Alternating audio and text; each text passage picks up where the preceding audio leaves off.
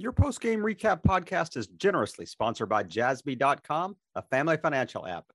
Jassby has two main missions to teach financial literacy to children where they learn by experience and make financial management easy for parents by giving them parental controls as children learn their financial responsibility. Jassby debit cards are free and can be used virtually anywhere. Grab your phone right now and go to jassby.com. That's J A S S B Y.com to learn more. All right, we now welcome on Coach Robin Rosa, coming off a big win, an exciting one, 41 to 35 against Ward Melville. Coach, how you doing? Uh, I think it was a good time for my guys to get uh, hit in the face. A little punch in the face is good for them. Uh, not good for the coach because I, you know, I started sweating bullets. But yeah, it was a good. it's a good thing for them to grow. I mean, you know, if you want to get to the playoffs and get to the destination they want to get to, they got to realize that eventually during games, you're going to finally get play a team that's going to hit you, and you got to respond, and they did. Yeah, was this just kind of a wake up call for you guys? Because you, I mean, you'd really just been rolling all season, and then they just kind of came up and just you guys come out a little flat in this one. Uh, I wouldn't say flat. You sometimes, you know, give the coaches due. And Ward Melville has some really good athletes. Their quarterback was outstanding. He tremendous runner, and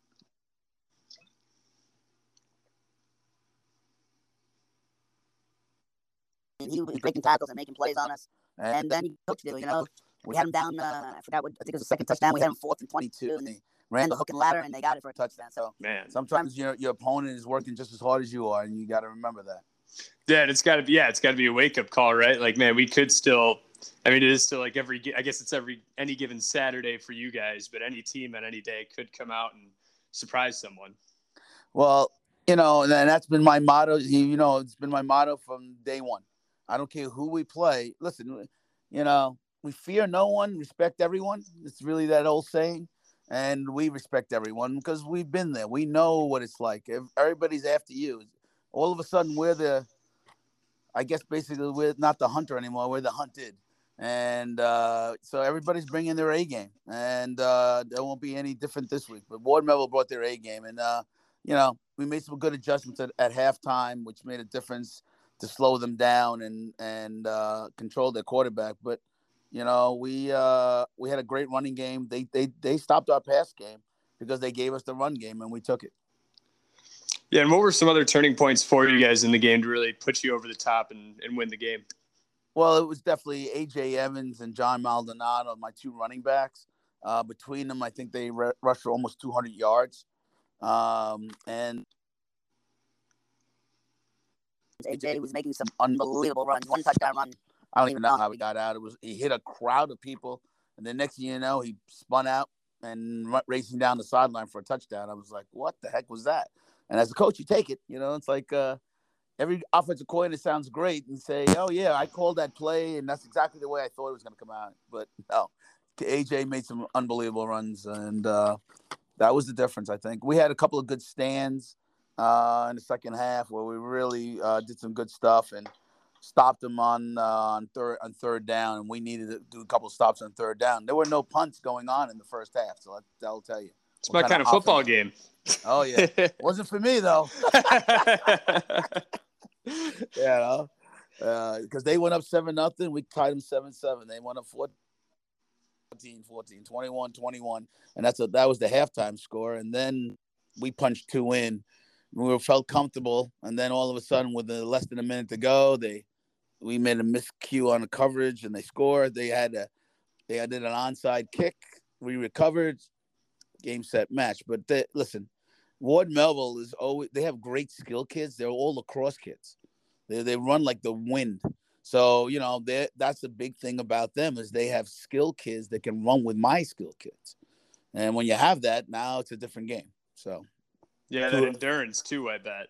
Without players, yeah, that they just keep on going. They go on forever. So you know, kudos to Ward Melville and and their coach. They, but at the end of the day, I, I like the aspect that my team had. To, listen, they got to start negotiating or navigating actually through tough times, and this was the first time they they've had a tough time since probably the game. You know, if you think about how the season's been going, but at the end of the day, when the playoffs start, or even just this week, never mind the playoffs, this is a playoff game. this week. This is Commack. They got a tremendous quarterback, so we have to treat them with the same respect we give Ward Melville. Yeah, and with Commack, I mean, we were talking before we started the interview up that first place is on the line with this game, and they're coming into the season with a good record too, five and one. Correct. So, what do you expect to see from them? Uh, they have a great quarterback. Uh, this young man has a has a rocket for an arm, to run. He's got both. Um, he's got two really good receivers uh, that I really like, and then on defense, they got a kid number eight who's probably going to go to a Division One school. He's got to be six five easily, maybe six six, and he comes off the edge. So we have to make sure we we have to account for him in every play. Um, but they they're really they, they can score with anybody. Uh, our DBs are going to have to do a better job. We can't miss misstep on secondary coverages, and then we have to contain the quarterback because he likes to run. So we have to contain him.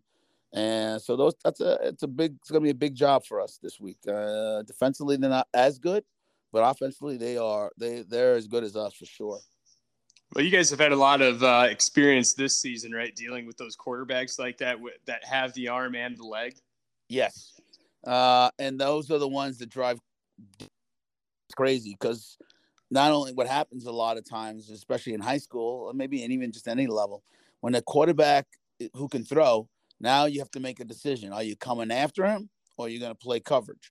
Well, what happens is when we if we're playing coverage, and now he sees it, and now he takes off, and now it's just like a scramble drill, and now we got a, a kid that can run, and now he's going to make a play and you know get 20 yards. And we had a spy on this quarterback, and he still got he still had a tremendous day. He he, he really did. He, he was ridiculous how many yards he had.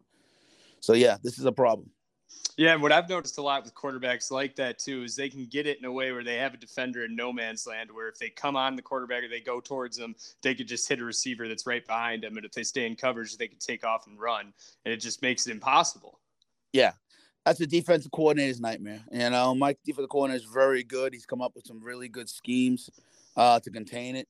But you know what happened at the end of the day, like this last game, we have a very big defensive end. We stopped their run, but then he can't catch the quarterback.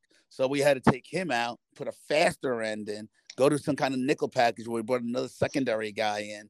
And now we were faster, and that made the difference in the second half. And we might have to do that this week as well because this guy is a runner. We need we need you need speed.